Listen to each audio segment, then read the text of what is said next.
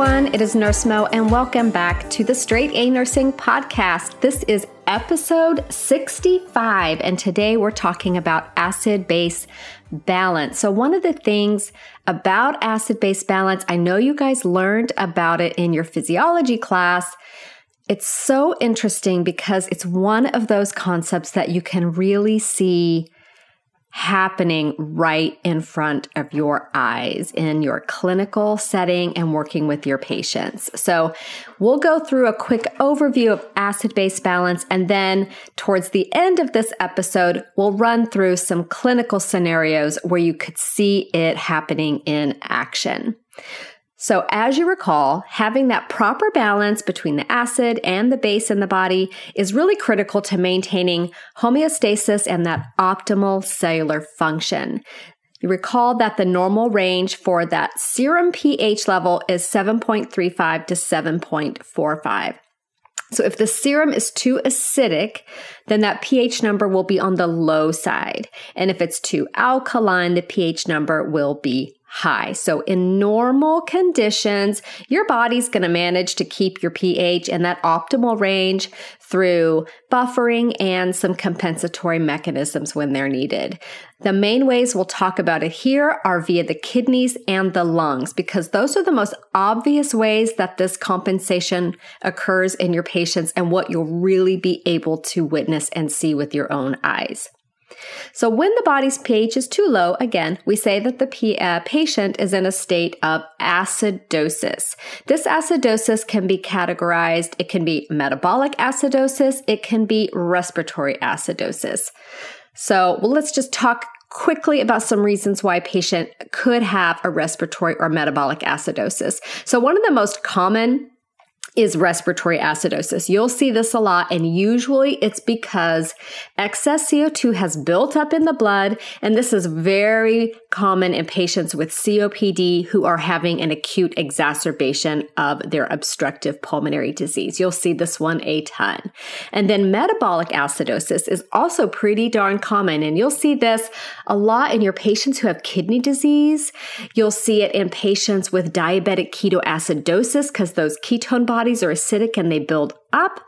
Patients who have severe diarrhea can be a metabolic acidosis because they're losing sodium bicarbonate.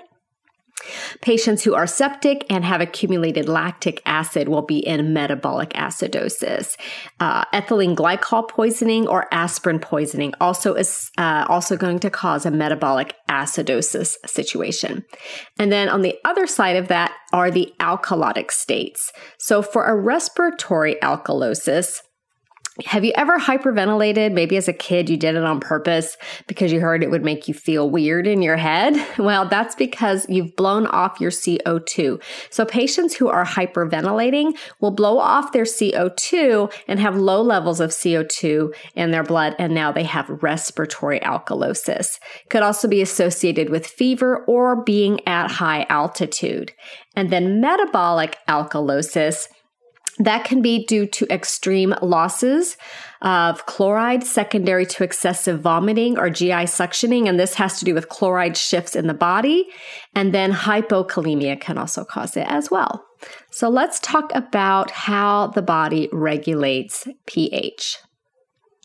So the first thing I want you to remember from your physiology course is that the regulation of pH depends on what type of acid we're dealing with. So there are two types, volatile acids and fixed acids.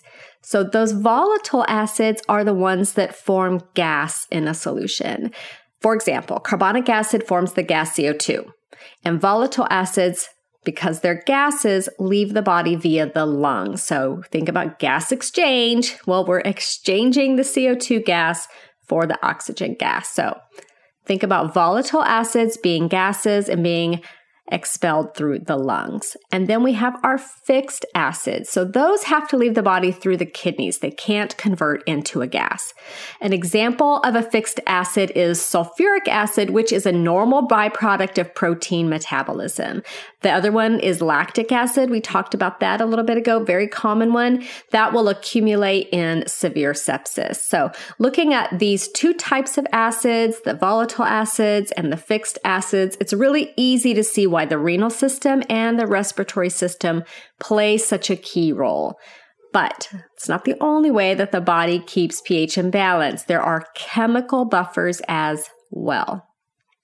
So the main chemical buffers in the body, so when you think about chemical buffers, they're not removing the acid or the base the way the lungs and the kidneys are. They're buffering it. So the three uh, the three main chemical buffers in the body are protein buffer systems. These involve amino acids that bind and release hydrogen ions as they need to.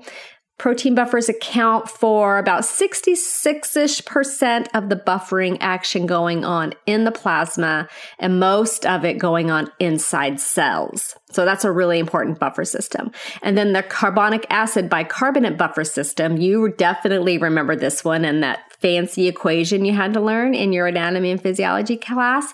That's the key buffer in the extracellular fluid. And then the phosphate buffer system is important in the intracellular fluid and in the urine. So those are some main chemical buffers.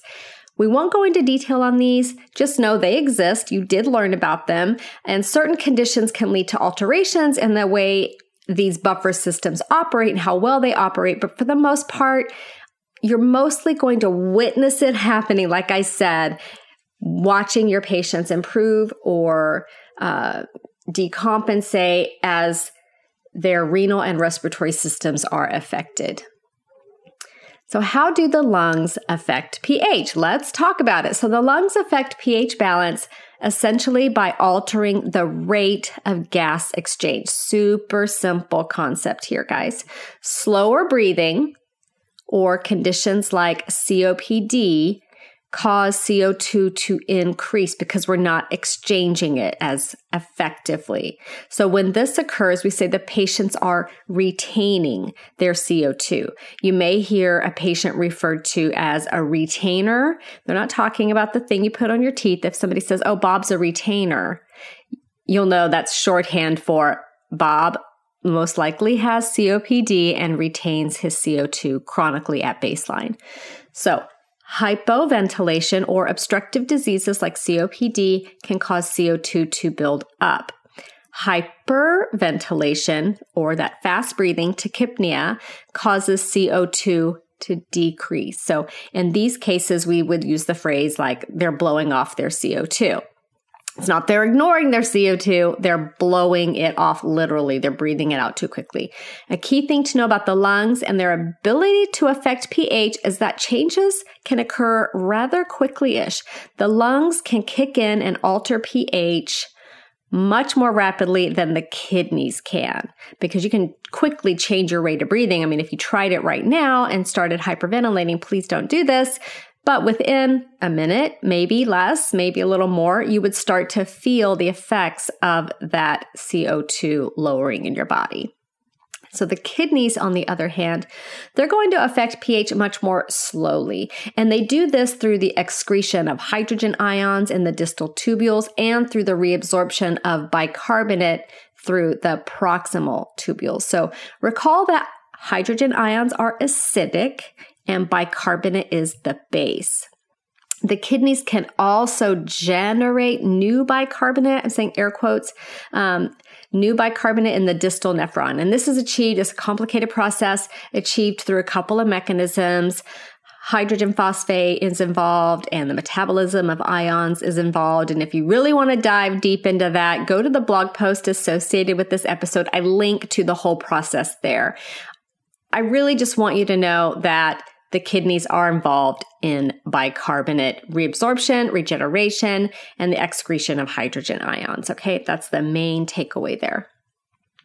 So when we're looking at acid-base compensation, this is that key concept that I really want you to understand because the body will try like heck to compensate for an alteration in its pH. So for example, we have a patient in metabolic acidosis.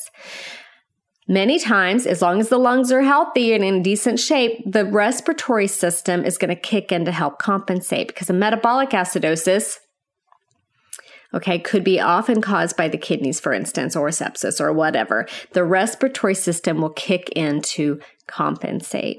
So one of the first signs of sepsis is tachypnea, that high rate of breathing. Well, because sepsis makes you a bit acidic, so the lungs are trying to balance your pH, and tachypnea is really one of the first and most key signals that a patient could be septic.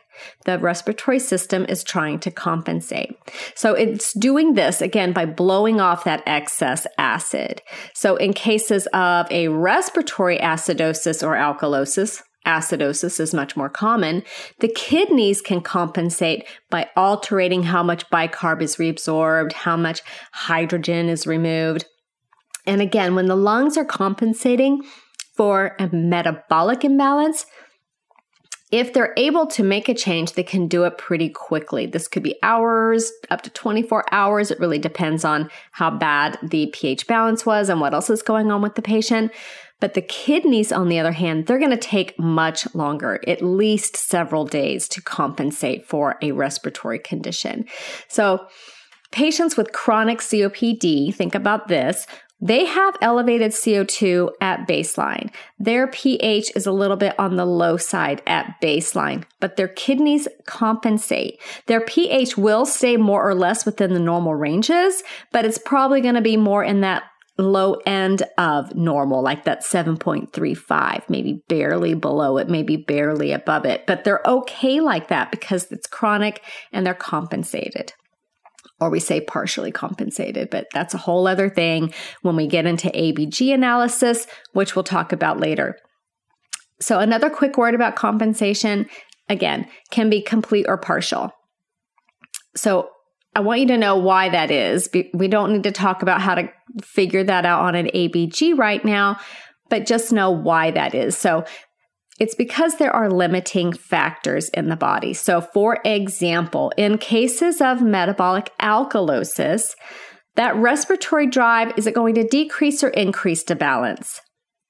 Okay, it's going to try to decrease in an effort to retain more acid and maintain balance. However, you can only decrease your respiratory rate so much. At some point, you're going to get hypoxic. So that's not good either. So like there are limits to what the body can do. So that's not going to achieve full compensation possibly. It may just partially compensate. And then on the other hand, renal compensation, that's limited by a lot of different things. Health of the kidneys, renal blood flow, uh, tubular blood flow, all of that stuff is going to play a role in how well the kidneys can compensate for an imbalance. So again, even though it does and can occur, it's not always a perfect process and not always able to fully achieve perfect pH balance. So when do we get concerned about a patient with an alteration in their acid-base balance? So when the pH gets below like seven point two or in that range or above like seven point five five, you're looking at seriously awful things for your patient. Most of the time, if I have a patient, and alkalosis is not that common, I rarely see either respiratory or metabolic alkalosis. You're mostly going to see acidosis situations. So if I've got a patient who has an acidosis and their pH is in the seven point two range, they're sick.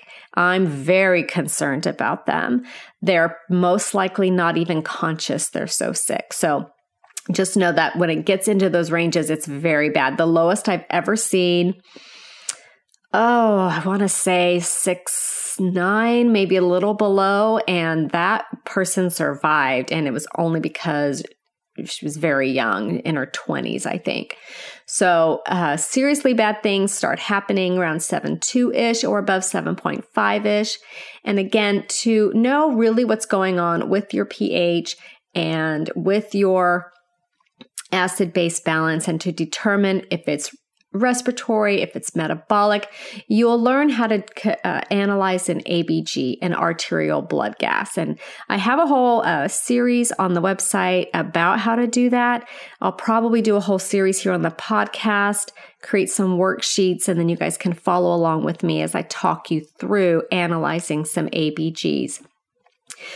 So you can also get this data off of V B G, a venous blood gas. So A B G is arterial blood gas. V B G is a venous blood gas. You can get a pH off of a V B G, but the reference ranges will be slightly different. So just make sure you um, know what you're looking at when you're when you're deciding, is this patient acidotic or alkalotic? So what are you going to do about your patient who has this acid-base imbalance? So let's look at some patient scenarios and talk about how I typically see them being dealt with and how the patients respond in the clinical setting. So first one we'll talk about is a respiratory acidosis, because this is probably the most common. You'll see meta- metabolic acidosis too. Um, Maybe they're tied in first place for most common, but extremely common. So we have Bob, and he's a sixty-eight-year-old guy. He's got C O P D, which is that chronic obstructive pulmonary disease, and he's had it for about six years, so he's had it for a bit. His family brings him into the E R. They found him at home unresponsive. You do a, a blood gas, an A B G, and you do the analysis of that, and you see that he is in a respiratory acidosis. So again, patients with C O P D are going to retain their C O two. They're not blowing it off as effectively as people with normal lung function do. So when the C O two level gets too high, patients with C O P D become severely acidotic, and they typically lose consciousness. They just go to sleep. So these patients are treated by assisting their ventilation and helping them blow off that C O two and improve their gas exchange. So where we typically start is with BiPAP, which is, you've heard of C PAP because people use that at home a lot. This is the hospital, a little bit more intense version, BiPAP. And we call this non-invasive non-invasive positive airway pressure. It's not as intense as intubating a patient and breathing for them through a ventilator. It's in between, say, an oxygen mask and putting in a breathing tube. It's what we call sometimes bridge therapy if we're trying to avoid putting in a breathing tube. But in patients with C O P D, this is often all they need to get their gas exchange improved and get their C O two levels back down to their normal range. So what typically happens with these patients is they'll come in, you know, they're coming to the E R, or maybe they were on the floor and the nurse can't wake them up in the morning, and they come to the I C U. They're very somnolent and usually completely unresponsive. So we'll place them on BiPAP. After a few hours or so, uh, Bob's C O two level decreases and his level of consciousness improves. So you can watch, like as I was saying earlier, you can watch this with your own eyes as patients' pH balance changes. This is the most drastic example that you'll see, and you'll see it all the time as a nurse. The patient will be unresponsive, and then they'll start to perk up, and you'll know. You don't even have to do an A B G to know that their pH and C O two is improving. You will probably, because you do want to trend that data, but you'll know it's getting better because he's waking up.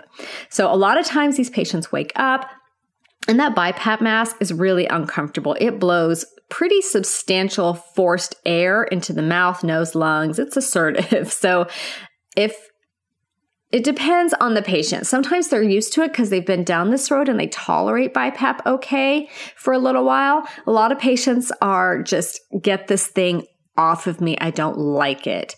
So if they're alert enough, following commands, you can tell that they're trying to talk to you through the mask, but you can't really hear them because it's so, um, the air is just blowing so much. Well, maybe try them off BiPAP for a little bit and see how they do.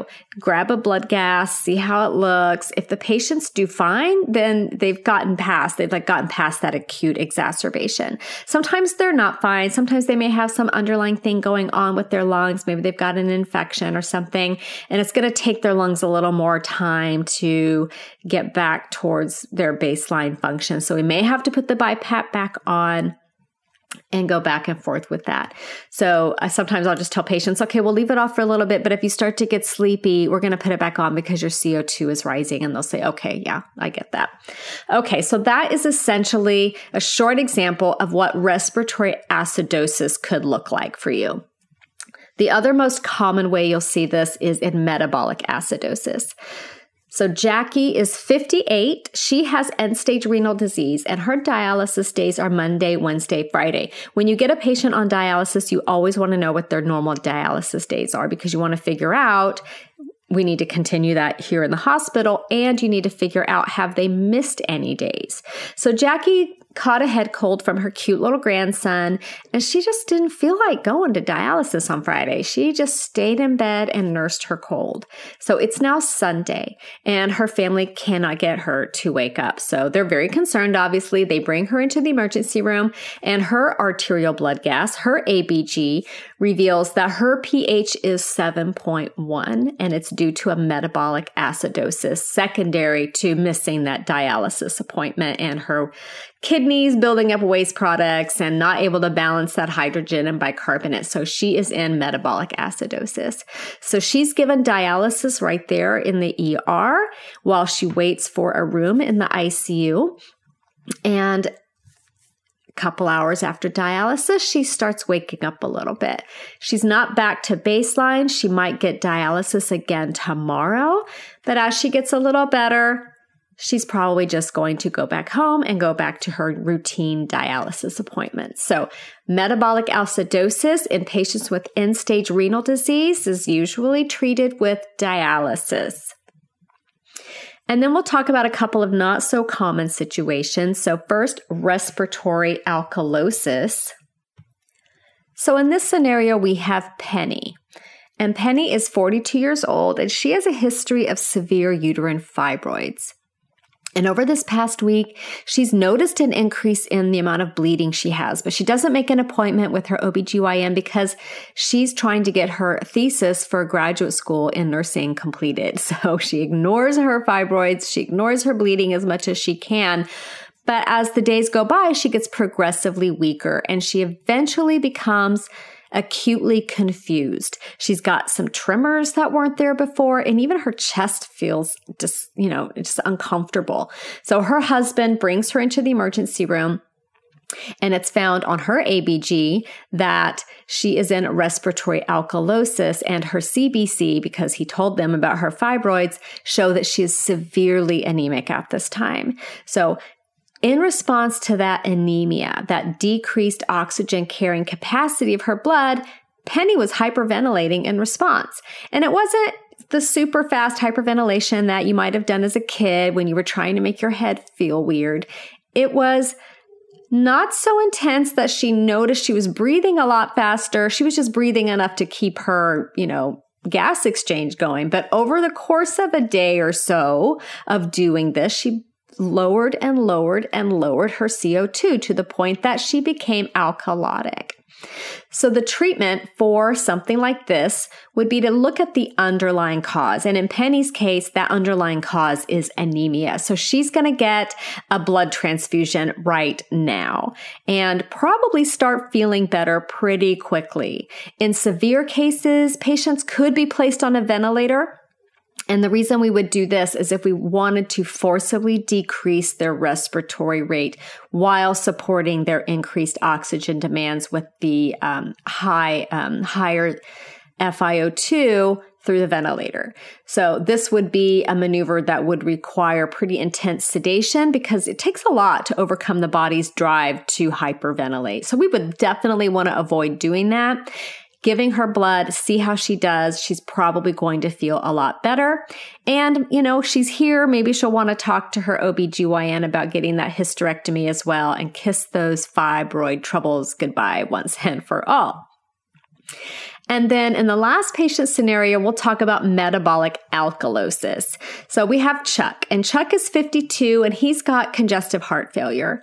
Chuck recently moved to your area, and he has a new pharmacy. So his new pharmacy places the brand name on his diuretic. He's getting the brand name stuff. He's getting the Lasix, but his prior pharmacist labeled it with the generic name furosemide. So he's been extensively educated on the fact that these are the same thing, but he does not realize that because he takes them both and he ends up with massive volume and potassium losses. So Chuck comes into the emergency room with severe muscle weakness. A chemistry panel shows that his potassium level is two point four. You hook them up to the twelve lead, you check an E K G, but it's fine. Thank goodness.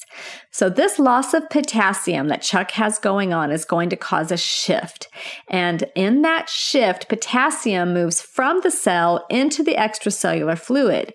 In order to maintain electroneutrality, hydrogen ions enter the cell, and in the renal tubules, these hydrogen ions are secreted into the lumen. So these shifts both cause an increase in plasma bicarbonate and raising the body's pH.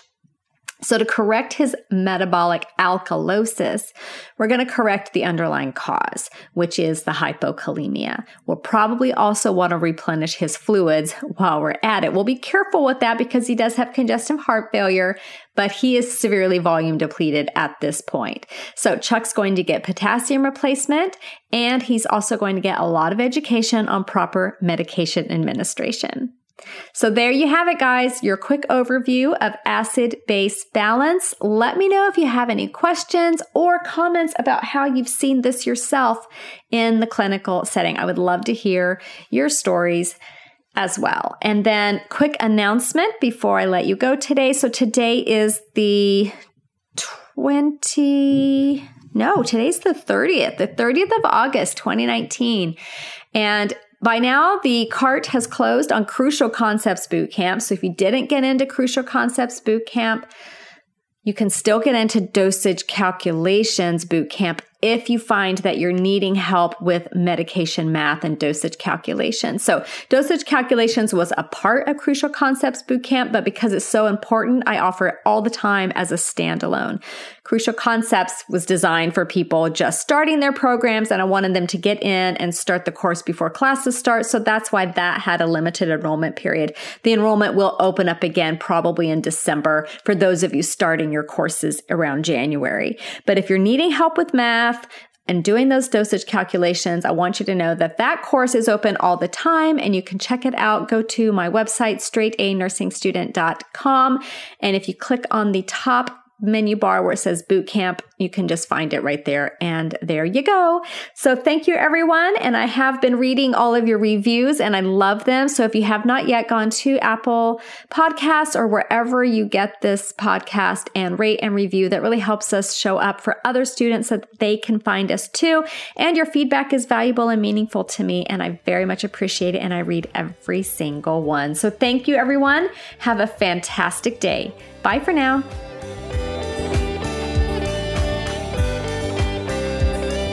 This podcast is brought to you by straight a nursing student dot com. Copyright Mo Media.